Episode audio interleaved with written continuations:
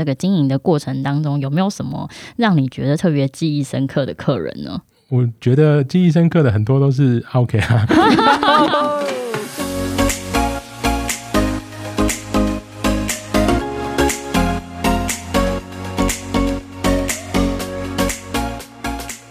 大家好，这里是泛旅密克社。你现在收听的节目是《国王的驴耳朵》第四集。这里专讲你想知道的旅游产业不会说的产业秘辛。我是非旅游业代表 Livia，我是旅游业代表真帅，因为真的没有很帅。哎，张帅，你有没有想过说你退休之后要干嘛？退休，我觉得想这太早了吧？我觉得我应该先找到工作才对啊。哎，对哈，我都忘记你被留停哎。是啊，所以我怎么会想退休嘞？你是不是应该要先借我们的节目帮你打一下广告？有，我需要，我单身。那你是干嘛突然想到就是退休？你是不是钱赚太多了，所以你现在才开始想说 哦，你要想退休生活了？不是，就觉得说当上班族很累啊。如果我可以做一些比较有趣的工作，搞不好比较开心。像什么样的工作会让你开心？嗯，例如说开民宿啊，是不是有很多人退休之后的梦想应该都是开民宿吧？而且现在不是国旅大爆发，我想说开民宿应该蛮好赚的。我觉得这个问题哈有点太专业了，所以我觉得我们可以期待我们今天的来宾来回答你想要的问题。其实我有很多好多问题想要问我们的来宾哦。如果你跟我一样觉得经营民宿是一个还蛮浪漫的工作，想知道经营一间民宿有什么秘诀和秘辛？还有哪一间非去不可的民宿，就不要错过这一集哦。那现在就让我们掌声欢迎今天的来宾——途中青旅的负责人西卡。嗨，西卡。Hello，大家好，我是途中青旅的创办人西卡。那我来自海啸的第二排的产业，就是旅宿业。那这一波的确国旅大爆发，但是我们看到的状况其实是不太一样的。那我们今年算第七年，侥幸撑过了所谓的创业的最前面痛苦的时候，很高兴跟大家聊一聊 我们这一路走来的一些经验。好，那先跟大家预告一下，说今天我们的来宾啊，对我们的观众非常非常好，他会提供我们的途中青旅的住宿券给大家。至于要如何得到的话，今天节目的最后会告诉大家哦。好，那我们就要首先先问一下。呃，西卡你自己是开的是青旅，那这跟我印象中民宿是不是有一点差别，还是它其实是一样的？其实以我们自己的角度来看啊，青旅跟民宿的界限并没有那么那么的明确。嗯，因为以从法规的角度来说，台湾其实并没有所谓的青年旅社相关的一个所谓的牌照或者执照，那相关的语数就只有所谓的旅馆跟民宿。所以你会发现，当市场越来越活跃的时候，诶，有的旅馆明明就是背后就是集团在经营，嗯，他把每个房间放了几间上下铺，这是可能青旅里面比较常见的一个住宿类型，那他就觉得自己是所谓的青年旅社了。怎么感觉好像在 diss 哪些是可以方便讲的吗？没有，大家都是好朋友，大家都是好 了解了解。对，那同样的，像你看到在比如说民宿的部分，比如说像东部或者南部的民宿，它有一些针对学生的族群，它可能十年以前就有所谓的。比如说那种通铺房，或者是那种上下铺的床位，嗯嗯嗯，那所以你到底要怎么用所谓的空间或者设备来定义什么叫青旅，什么会民宿吗？西卡的意思是，其实只有民宿牌和旅馆牌，对，但没有一种牌叫做青旅牌。对，那我自己会从我个人对青旅的角度来看这件事情的时候，我觉得民宿它比较像是民宿的经营者，他把自己的一部分，比如说他的兴趣、他的嗜好、他的收藏、他对于生活的一些想法，放到这个空间里面，嗯，然后邀请同样欣赏、同样喜欢这一套的旅客来他的空间。但是在青旅的部分，它其实比较像是想要打造一个场域，让来这边的旅客跟旅客之间，人跟人之间去产生交流跟互动。所以我会觉得民宿比较像做一个自己的展品，然后给人家来欣赏。那青旅比较像打造一个舞台或者环境，让大家一起来玩。对，其实我们对于青旅的印象也大部分都是说，它是一个可以结交很多新朋友的地方。我们题外话插一下，就是其实华人呢，尤其是台湾人啊，在国外的时候，应该说华人都比较含蓄一点，比较温良恭俭让，真的是这种样子。然后你真的去国外的时候，你就会发现人家把妹的方式，哇，我跟你想的完全不一样。意大利人是，比如说他今天要撩你的时候，比如说呃聊天的时候，一杯酒上去之后，旁边的男生就开始一起上去，就可能三四个围着你，跟你一起聊天，然后你会被逗得花枝乱颤的样子，而且哈，而且我觉得这很有趣，而且他们会可能哎，又另外一个女生过来，然后就人就更多这样，所以。当时我在澳洲最有印象是，我不知道第是哪一些国家的人先讲清楚。但是那时候围在一起最多的时候，你看那个人最多几乎都是意大利人。没关系，我们没有意大利的听众 啊，因为你刚刚提到，就是你在青旅的这个蛮多的故事是从。澳洲开始，但其实我们也知道，西卡跟澳洲其实也有一段呃一段很美好的回忆。就是当初为什么西卡会选择开青旅，好像是跟在澳洲的回忆有关系，是不是这样子？呃，我自己是在大概十五、十六年前的时候，就是打工度假开发，好早期哦，对，就跑去澳洲，然后那年大概住了大概六七十间的青年旅社，大大半的时间都在青年旅社里面生活、跟旅行、跟工作。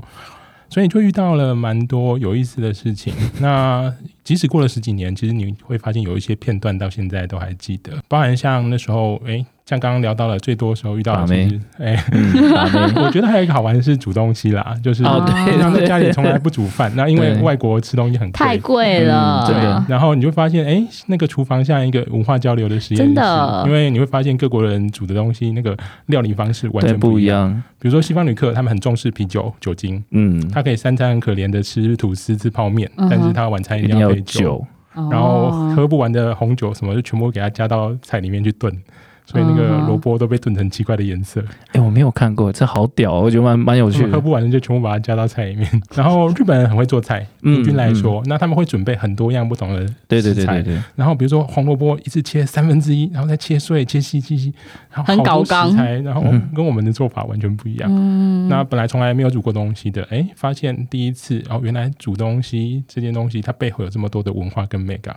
了解。那更多时候其实是我觉得青旅是一个还蛮特别的环境，就是，呃，因为我们在旅行的时候，其实大家都知道彼此是过客，嗯，就是今天在这边遇到了，明天你可能往东，他可能往西，那可能这一辈子再也不会有一面之缘的感觉。所以在这时候的交流跟互动的时候，你不用费心去假装说，哎，我要。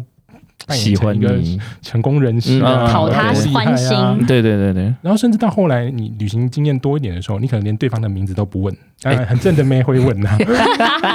对，那不然一般其实就可能你坐在旁边就开始聊起来，对。然后聊了以后，哎，聊一聊，当今天遇到一个好的话题，哎，可能开始有一些共鸣，聊到一些很深的东西，回头来看，你发现你跟这个人认识才五分钟。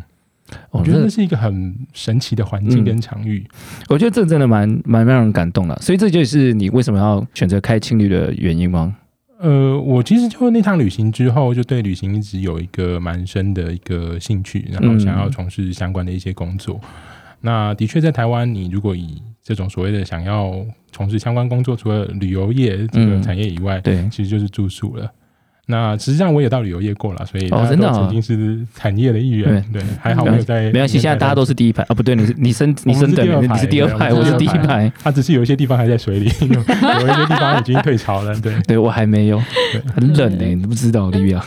我们就想要再继续问一下西卡说，其实现在途中这边我们知道已经有很多间的分店，那这个数字我觉得以台湾的情侣来说是蛮惊人的。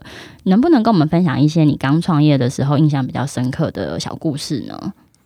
首先我要提一下，就是我们家看起来好像很多间，那是因为我们选的策略不太一样，因为我们都主攻专注在小型的情侣这件事情上。所以每次有人跟我们说：“哦，你们家途中很大，哎，好像连锁店。”对啊，我们家六家加起来可能都没有人家一间大 哦。因为我们自己的旅行经验，里面也发现，其实好玩的很多时候都是比较小间的情侣。因为越小型的旅店，它其实越多是人跟人的连接这件事。那当一个组织越大的时候，你会发现它有越多的规范跟制度。嗯，其实住起来就越像旅馆，而不像人的那种感觉在。那其实自己在旅行旅行的经验中有会比较多回忆的，也都是在这些小旅店里面。所以那时候想要在台湾开这种所谓青旅的时候，你现在回想起来就是一把辛酸泪。怎么说？我们想要听听一开始的故事。那时候大概二零一零的时候，大概已经快要十年前。那时候是不是台湾还没有什么青旅啊？台湾早期的青旅其实十几年前就有出现，甚至更早，但是当时都用比较像家庭式。像有点像类似民宿的方式在经营。哦，它可能是比如说一个租一个公寓，比如说一个四房两厅的，嗯，然后主卧室就是放个四人房、六人房，就是三张床这样，然后小房间可能就留着做雅房啊或者家庭房，然后自己住在里面，那可能就是十来个床位，所以有点像是我把自己租一个空间，听起来是听起来是现在的日租。哎，其实还蛮像的，因为包含那时候有时候有一些业者，他们去问呃市政府说，这样的产业到底要申请什么执照？对，那当时其实没有相关的规规定，所以像我知道的时候是那时候台中市政府也叫民众，那你们就去申请租赁。所以租赁的短期其实就是所谓的日租。那到后来，等这个产业越来越多人在做这样的事情的时候，政府才开始做所谓的管制，然后才开始出现哦。那你今天要么就是只能请旅馆执照，要么就只能用所谓的民宿执照。那当我们想要开青旅，想要在台北开的时候，我会发现，哎，台北市绝大多数的地方都没有办法不能开民宿的，对啊。然后你就会发现，哎，那那旅馆到底要怎么开？嗯。对一个不是相关产业、没有相关背景，然后口袋也没有多少钱的人来说，想要开一间旅馆是一件很冒险的事。就嗯，好像哎哪里怪怪的。嗯，那我们那时候看了一个房子，第一个翻看的房子在刚关门的敦南成品对面。然后它是一个大户人家，大概七十平的房子，里面大概八个房间，还几个房间。市中心哎，对，很棒的地方，因为离我家也不远，而且我喜欢那边的氛围。不是说我是天龙宫，不小心泄露了自己的背景，很害怕你乱刁他，你知道吗？我自己小心翼翼的。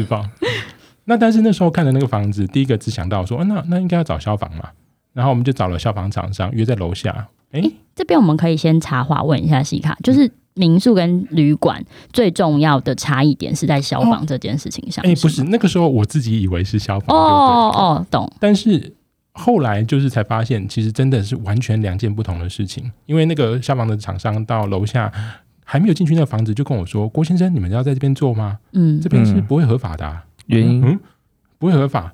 那他就开始跟我说什么这边土地分区不对啊，这个门的出入口宽度不够啊，走廊太窄啊，什么。”啊，他讲了七八条，我其实搞不清楚他在讲什么。嗯，哦，所以他是依照他的一些相关的呃建筑内容的规格去定定制的。因为在现行的台湾的制度上面，如果你要用民宿，它是属于家庭副业。对，那它其实等于是说我把我家里的空间分享出来这个概念。可是如果今天你走到旅馆这件事，不管你多大间，即使你有一个房间而已，嗯，他就认定你是在做所谓的公共空间。哦，那你在做公共空间的时候，它就要更多的一个，不管是土地的使用，不管是建筑物的一些软硬体的规格、消防各方面的安全，嗯，都有特别的要求。对对对对，了解。那后来在开发了一段很长很长时间，内大概有一年半的时间都在找物件，好久，一直在重复同一件事情，就是找了房子，然后评估，那可能就被打枪。被什么东西打枪？被法规哦，原来有这个奇怪的法规，比如说走廊宽度最少要有一点二公尺。嗯，谁家走廊会留一点二公尺？对啊，而且大部分台北的房子其实是老房子。对，所以很很实际的有一个违建的问题。对，那违建基本上面没有违建的房子真的很少，那他都让你复原。那你要怎么复原？跟房东说我要把你的顶楼拆掉吗？不可能，对啊，谁会给你？房东可以跟你说，OK 啊，那你之后要退出要盖回去哦。哦，还有这种办法吗？所以到后来你会发现，OK，好，除了法规以外，那一些比较符合条件的房子或者地点比较好的房子，其实因为台湾的高房价，特别在都会区，嗯，所以连带它的租金其实非常的贵，非常的高。对对对。那如果你从一个做生意的角度来讲，你可以想象第一次创业一个月就要付个十万二十万的租金，到底是什么样的感觉？那压力很大。对，所以它其实有的时候就会卡到这个难度跟成本这件事情上，然后让我们在前面一年半的时间，如果你真的回想起来，都是在不断重复这样的过程，然后。压力大到就是从来不求神问卜的人，我这辈子第一次去求签，哇！就在那时候，然后有的时候吃饭在家里吃一吃，哎，看个新闻，我妈就会忽然问一句：“哎，儿子啊，你要不要去考公务员呐？” 我就嗯嗯，考公务员。那他们，你可以看得出来，他们很担心。是你那个时候，我好奇问一下，那个时候是全职在做这件事吗？还是主力算放在这件事？然后那时候有在算帮旅行社偶尔带个团啊，然后帮朋友接接案子。但是主力其实想要真的就想要做青旅这件事，嗯，所以那段时间其实压力还蛮大的。听起来是真的是蛮辛苦的。对啊，而且你那个时候的状态，应该就是我刚刚以为他要说就是默默流下两行泪，这样在家里吃饭的时候。我们其实后来因为在拓展的时候，都是在找一些比较小型的物件，然后是希望把这个点布开。嗯，所以实际上面除了我们现在这几间在东部的，像呃九份、玉里、花莲、台东这几个点以外，我们其实台南、然后新竹、桃园、台中、高雄，我们都看过不少物件。哇，全倒走透透。那现在都很庆幸啊，原来当初的房东对我们很好，开那么烂的条件，所以我们都没有签约。不然现在还在水里。所以，我们刚刚这样听下来，就是其实你在一开始的时候做了很多事情，比如说遇到了很多消防法规的问题，然后全台跑透透，然后差点默默留下两行泪这些 经验，这样。对，我我觉得感觉真的蛮辛苦。那呃。我们这样讲回好了，就是很多人都还是会认为，像比如说 Livia 刚刚就想说，他觉得退休后他想要开民宿。我觉得很多人对于开民宿这件事情觉得很梦幻，是因为他觉得我以后老了，我可以存一笔钱，然后我可以到一个地方，可能有海有山的地方，就宁静的，钱多事少，离家近这样子。我觉得这是一个既定印象了。我觉得你一开始在开之前，肯定也有你自己的想象。我想要请你分享一下，说就是在你开青旅之前跟开青旅之后。你觉得跟你想象中最大的落差是什么？呃，我觉得其实我们算幸运，就是早期已经认识一些朋友，他们已经在这产业，嗯，所以我们那时候要开的时候，也到朋友的情侣去帮忙，也不算幻术了，因为我其实就在那边当免费的劳工，我就然后去验证一些我的想象。哦，OK，那就嗯，蛮多东西其实有先经历过，但是有一些东西你会发现，哎，你。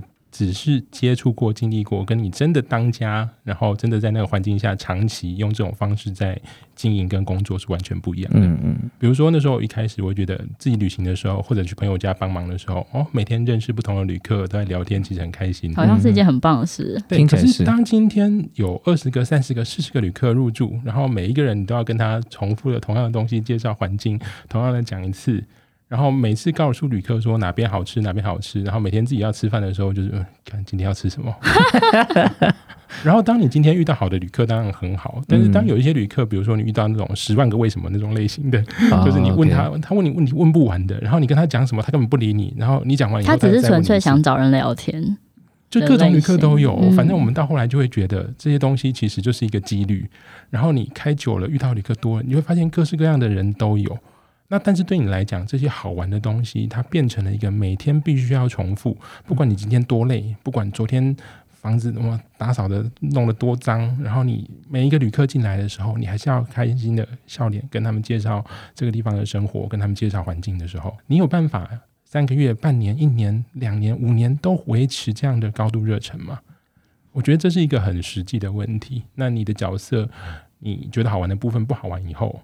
那是什么东西让你可以继续走下去？嗯嗯嗯。所以其实我们早期好几个朋友他们在开这种小型的青旅，开了两年、三年之后，合约到期，其实有赚钱哦。哦。他决定收掉。嗯。因为他发现他自己的生活跟作息时间都被绑在这家店上面。嗯哼。那当今天他已经变成一个生活方式，而不是单单的一个所谓的工作或者创业的时候，嗯，那他不见得适合每一个人。嗯哼，对，我觉得这是我后来自己的感觉上面、感触上面来讲比较多的。对，其实刚刚听西卡讲，是好像真的会跟想象当中有一些落差。我有没有办法请西卡帮我们具体的分享一下？说你一开始在经营情侣的时候，你一天的作息大概会是什么样子？呃，其实当一开始最草创时期，那我们因为不是相关背景，然后也没有相关的工作经验，所以变成很多东西就是边做边摸索，然后试着去把这些东西把制度建立起来。所以我还记得我们那时候大概是接近年底的时候，房屋大致上完工，在收尾，然后家具进场，然后那天是平安夜，整个平安夜就整栋就只有我一个人在那边搬床，一个人，对，因为其他股东都去过节了，约会的约会，然后对你来讲，你就是。可是对你来讲，你就是这件事情的主要的发起人啊。嗯嗯嗯。那途中，即使我们选了一条不太一样的路，我们因为发现这件事情其实不容易，我们找了很多很多的股东。嗯。那很多的这些伙伴，他们会在不同的时间做不同程度的参与，但是最大的压力跟责任还是在你身上。嗯。所以变成很多时候，其实像我第一个月开业的时候，大概整个月只休了半天假。那时候本来是要休一天，然后因为中午的时候接近中午，接到一个店里面的说，哦有。不知道哪一家报纸说，哎，看到我们的故事，说想要来采访，然后马上又赶回去，然后大半的时间可能就要住在店里面。那我其实已经有点忘记那段时间到底怎么过来。对，就是你当心里面有一件很强的念头是想要完成一件事的时候，你可能会真的是全部的投入。但是你现在要我再来一次，我会觉得哦。好累，但慢慢的，当整个制度建立起来以后，其实现在每天的运作就会比较稳定。比如说像以北投来说，它其实是早班跟晚班两个班，嗯，那早上其实就是到了以后做一个环境的整理嘛，处理订单嘛，然后旅客的一些旅游的咨询，他们要去哪边做一些咨询的提供，然后可能到中午之后开始做房屋的清洁打扫，不管弄得多脏，你就会发现四点钟之后它还是会变干净，对，就是一个魔法宝盒，然后乐色明天会自己再长出来，对，那到傍晚以后开始就是旅客入住，然后一样就是跟他们去做一些交流互动，然后去介绍这个地方的各种生活各种。资源各种可以吃、可以玩、可以去的地方。那有的时候遇到好聊好聊的旅客，或者是有的时候旅客他们自己很有特别的，比如说很特别的旅客，那你把旅客揪起来兜一兜，办个什么小活动，然后可能我们自己在吃东西的时候，揪旅客一起去吃，听起来很温馨哎。可是。你最后收的才是你啊！这个出来以后就走了。说中秋节，我们今年是第一年没有烤肉，因为每一次我们都不敢烤肉。今年就觉得，呃，问大家想办法办，没有一个想要办，收拾太辛苦了。对啊，因为旅客基本上面大家来玩的嘛，那玩完以后，他其实该走了就走啊，他就回去啦，他就出去了啊。那剩下的善后，让它变干净，变回正常的工作，是你的工作，永远是我们。我有点好奇，西卡，所以你现在开开业到现在，你还会自己亲自？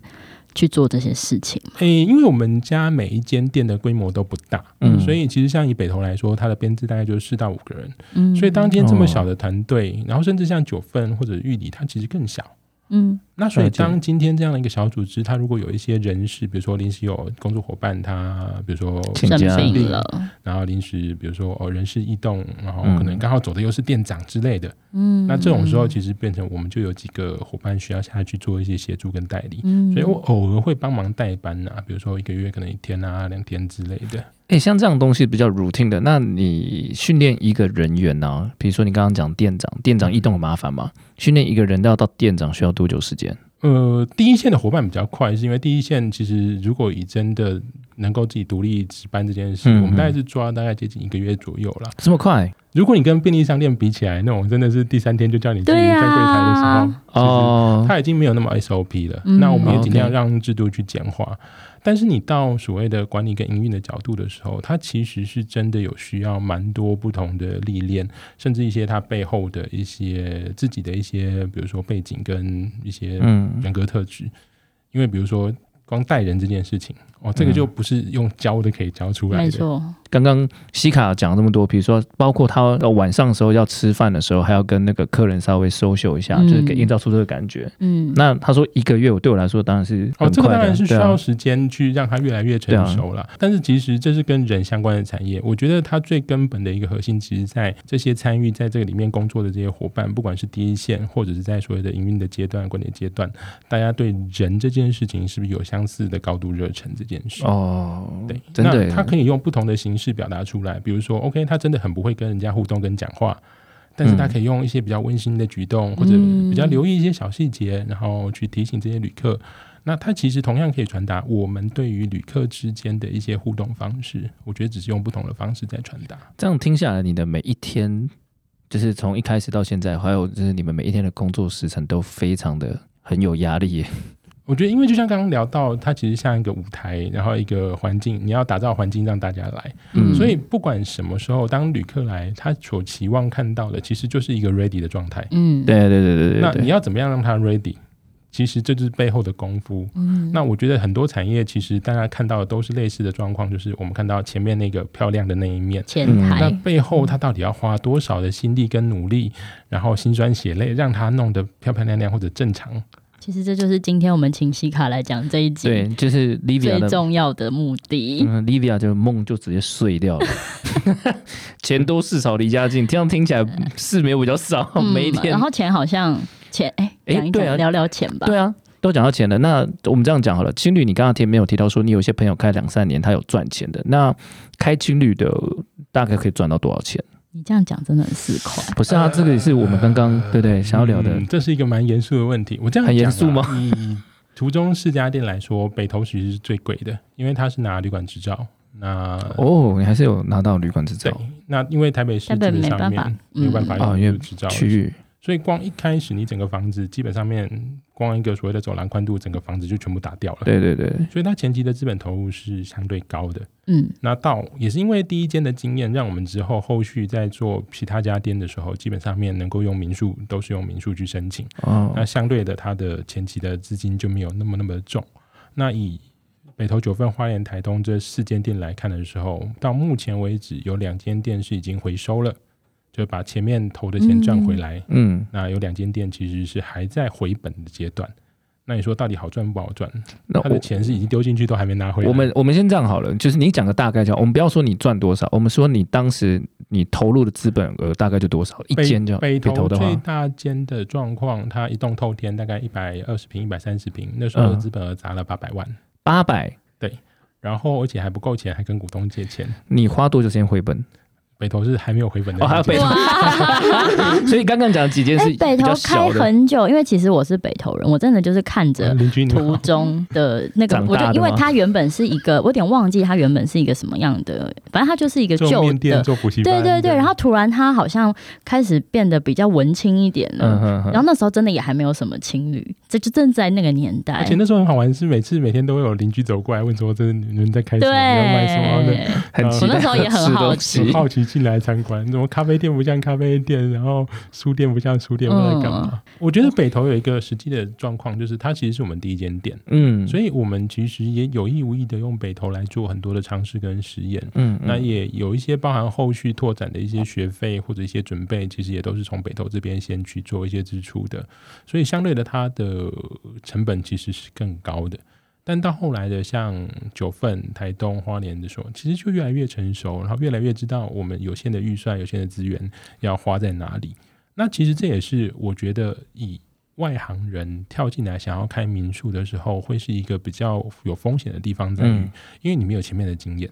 对啊，那你没有前面的经验的时候，你看到了可能是人家做的漂漂亮亮的，你就说我要做这跟内镜一样，那你可能知道。做成那个样子的装潢或者氛围，它到底需要多大的一个资金或者资源投入？甚至他可能来说觉得说好像可能哎还好，对他心中可能还好，但是你实际上也投入了可能到八百万甚至更多的金钱去做这件事情。对，那而且我觉得还有一个很实际的问题在于说，你要怎么定位赚钱这件事？因为的确有一些业者，他可能是呃房子本身就是自己的。嗯，你的房租成本就不一样了。那也甚至我们讲一个更实际的，当现在以台湾整个环境，以台湾现在的所谓的利息的水准，有一些业者，比如说背后是饭店集团，甚至是建商的，他根本其实不是要赚旅馆的钱啊。那他要做什么？他的房子如果拿去做抵押不动产，他的租金、他的利息可能连一趴一趴都不到。哦，没错。他只要能够付利息，他就可以养房，就可以养地。那到时候他是不是就可以赚房地产的钱哦，这么长期的计划，投资是这么长期的，是不是？在人家口袋里有钱就可以做这种。对，可是当一般的小老百姓，我们想要挣钱过生活或者实现理想的时候，你的玩法会完全不一样啊。我们就是实打实的，就是我套多少，希望它正常的营运回本这样。那铝塑业它是一个很实际的产业，就是它的时间，它的商品时间到了归零了就没有价值了，它也没有办法囤货。说哦，今天没有卖完，没错，对对对对，所以他赚的就是一个稳定的现金流。那你等于是前面要先花一笔钱下去，打造出这个所谓的自动贩卖机。对对对对对，自动贩卖机其实是手动的。对对对对，蛮有感的。对，然后让它慢慢赚回来。所以其实很实际的是，你前面到底砸了多少的预算跟资源在上面，然后它后续的这个产出到底划不划算？那你越想要完成你自己心目中的理想，你可能在前期的整个预算控制，或者是整个产品的那个打造上面，它的预算就越容易爆表。这样听起来，除了离家近之外，其他两个两项都没有达到，好像都没有了。呃，我那时候遇到一个很好玩的事情是，呃，有时候还是会去同业拜访嘛。那那时候去金门还是澎湖的时候，就是也去拜访另外一间背包客栈。那他其实是一对夫妻，然后有一个小孩子。然后才上幼稚园。那他们在讲这件事情的时候，他们看到的就是他觉得，嗯，赚钱，他们房子也只是缴贷款。那你说这个到底算不算赚钱？嗯，但他赚到生活。对，我觉得这是一个很棒的观念。这是少数可以陪孩子完整的成长跟生活的，然后可以选择他自己喜欢的生活方式，可以试着稍微去安排他自己的生活步调。嗯，当然很多时间会被绑在店里面，但是你要怎么去取舍？比如说，当今天假期的时候，你到底哪一些假期要赚钱，哪一些假期要给自己的假期？嗯嗯，那等于是稍微去调整跟支配自己的生活节奏。我觉得，如果从这个角度看，嗯，这件事情是有它的意义。心态不一样啊，实际上思考起来的。如果真的想要赚大钱，这真的不是会让你赚大钱，对，也也很累。真的不要往这方向赚大钱的产业。懂。那西卡，我比较想问哦，像途中现在已经开了很多间嘛，比如说在呃台北就是北投嘛，然后九份、花莲、台东，嗯，跟日本，我听我记得日本也有。那你在这么多间，你刚好前面有提到说，因为你都比较做小规模的，可是比如说像都很都是外地的，都是因为你本人在北投，那你要怎么去做你的人力管理呢？你的建制上要怎么去让它可以维持在一定的水准？嗯，我们家途中走的是一条不太一样的路，就像我刚刚有聊到，就从一开始我发现到这件事情很困难的时候，我就试着要找很多对这产业其实有同样热忱的人。嗯，那他们可能不见得是每一个人都下来顾柜台，都下来值班扫厕所，但是他们可以做某些不同程度的参与，或者带一些不同的资源，做一些不同的协助。嗯，嗯那所以其实，在创业的前期，我们就是用这种方式，就不断的在分享我们在做什么事，然后进一个小小的社群，然后慢慢让。有一些人知道，哎，这群人。这个西卡大树好像是来真的，嗯，然后他们愿意参与在其中，然后所以我们其实像北投一开始就有十三个还是十五个股东啊，蛮多，好多人哦，多你们这样做一个决定要花不少时间。我们到后来就很习惯所有的资讯都放在网络上面，然后大家用权限用 Google 登录以后，然后用 Line 的票选，用 Google 用 Facebook 的票选这种方式，很数位化、很云端的方式。那也是因为这样，所以我们才会觉得说，哎，那好像我们可以试着去多拓展这件事。所以后来才会开九份，然后花莲、台东。那每一间店的状况也不太一样，有些是我们比较资深的伙伴、资深的员工，那他们自己在新据点拓展的时候，也愿意做一小部分的投资，然后去主导那个据点的运作。那有一些其实是，诶，途中慢慢有一些些小小的 know how 产生的时候，有一些想要经营这个产业的朋友会跟我们谈谈看，诶，他们想要经营，那可以怎么样合作？那比如说他们负责第一线的营运，那我们来做一些，比如说系统端或者是整个品牌协同行销的部分的一些协助。我们是用这种方式在运作，所以途中严格来说，它看起来像是一个品牌，但是它根本不是一个所谓的直营加盟店。听起来是不同的店家有自己的灵魂，一个联盟的类型，对，比较像 co worker，大家都是 co work 在呃不同的地方这样子，然后它背后需要很多很多横向的交流跟整个讨论去做一些。它这样很像铝塑业的新创，它是啊，很有趣，这个概念执行方式我觉得都很不一样，跟我想象中的。民宿啊，或是旅宿管理完全不太一样，这样。但我其实知道，就是在台湾的话，很多民宿在旺季的时候就会找一些打工换宿小帮手来帮忙。那我不知道西卡你自己是怎么看待或者是定义这件事情？这是一个节省成本的好方法吗？以我自己的角度来看呢，我觉得打工换宿这件事情其实真的行之有年。那特别是像旅宿业，很多地区它其实淡季旺季落差非常的大。嗯哼。那所以开始有这样的一个换宿的制度的时候，它是基于一个像资源交换的这种角度，然后去做一些所谓的哦提供住宿，然后去交换一些人力上的协助。嗯哼。那可是实际上面到后来就会发生有一些很特殊的状况，比如说我们之前呃有一个旅客，她是一个香港的女生，她从南投的民宿逃出来。南投为什么要逃？换宿，然后也是看着哇，那民宿漂漂亮亮的，然后就去了以后，发现他早上五点半还是六点就要起来帮旅客准备早餐，然后中间空了两三个小时不知道做什么，然后下午就继续做房屋清洁。那老板就跟他说：“嗯，我给你住一千多块、两千块的房间，你有做一两千块的事情吗？”哇，完全用这种方式，就是惯老板的嘴脸呢。但同样有一个，就是我们也遇到那种公主病的幻术者，就是啊，这个我不行啊，我啊我没有力气，他从来没有做过家事的，那他来幻术，那其实对你们反而是一个麻烦，对，就是我们好像就是一个所谓的打扫体验课之类的，让另外一个人协助他，然后啊递毛巾给他，帮他擦脸擦汗，所以我觉得蛮好玩的一件事情是。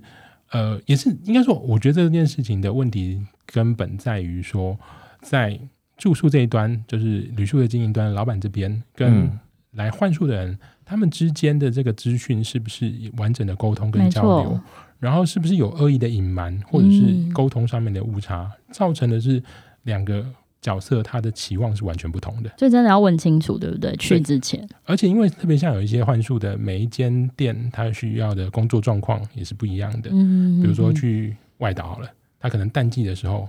三天都没有一个客人，嗯，然后小帮手就只是在那边生活，那这样到底好还不好？对小帮手来说应该不错了，但对于但但是我们也遇到有的小帮手就说好无聊都没有人，对啊，九份淡季的时候，他可能想跟客人相处啊，不是啊，他不就是因为知道所以才去选那些比较远的地方吗？他可能听到的想象是夏季版的，哇，每天都有看到 哇正妹，然后冲浪什么的，就却对，如果是这样太冷，然后没有办法下海，然后都没有客人。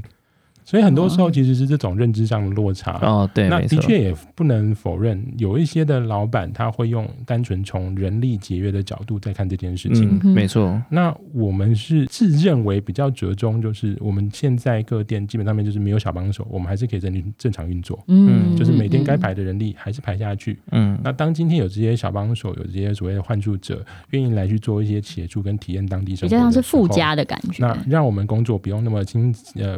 不会那么大的压力，然后让有人一起来跟我们分享这个地方的一些生活。我们比较是用这种角度在看这件事情啊。了解，对。那其实我们也想要再了解一下，说在这个经营的过程当中，有没有什么让你觉得特别记忆深刻的客人呢？我觉得记忆深刻的很多都是 OK 啊。就跟你说盛产节目调性出来喽。你你不会每天遇到的都是那种哇和蔼可亲然后很好聊的那种旅客，一定了。常常会遇到一些奇奇怪怪的旅客，比如说上个月还上上个月，我们就遇到一个旅客，他就是进来都不讲话，然后安安静静的，然后就一直在发呆，但是嘴巴又好像在动。然后隔天早上是是农历七月的那个时候吗？哎，我忘记七月前后忘掉了。然后时间到了该退房了，他又没有下来。我们讲他到底要不要住？有点可怕。对，然后。才要去叫他的时候，他就慢慢从楼梯上走下来，然后走下来也不是还钥匙哦，他又坐在旁边，然后又在发呆。他有脚吗？有。然后我们的早班的伙伴就问他说：“哎，请问一下，小姐，你今天也要续住吗？”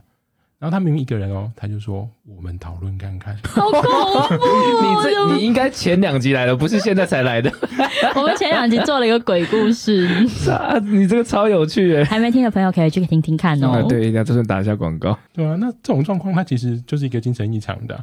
然后大家会觉得好像哇，日本人，大家印象中日本人非常有礼啊，友善，友善。我们那时候遇到一个日本的老头子，然后他来的时候已经住了第二次才第三次，然后每次脸都很臭。嗯，然后比如说你他楼梯他要下来，你要上去，然后哎你要让他，他就一副很不屑、很厌烦的就挥手叫你走开的那种感觉。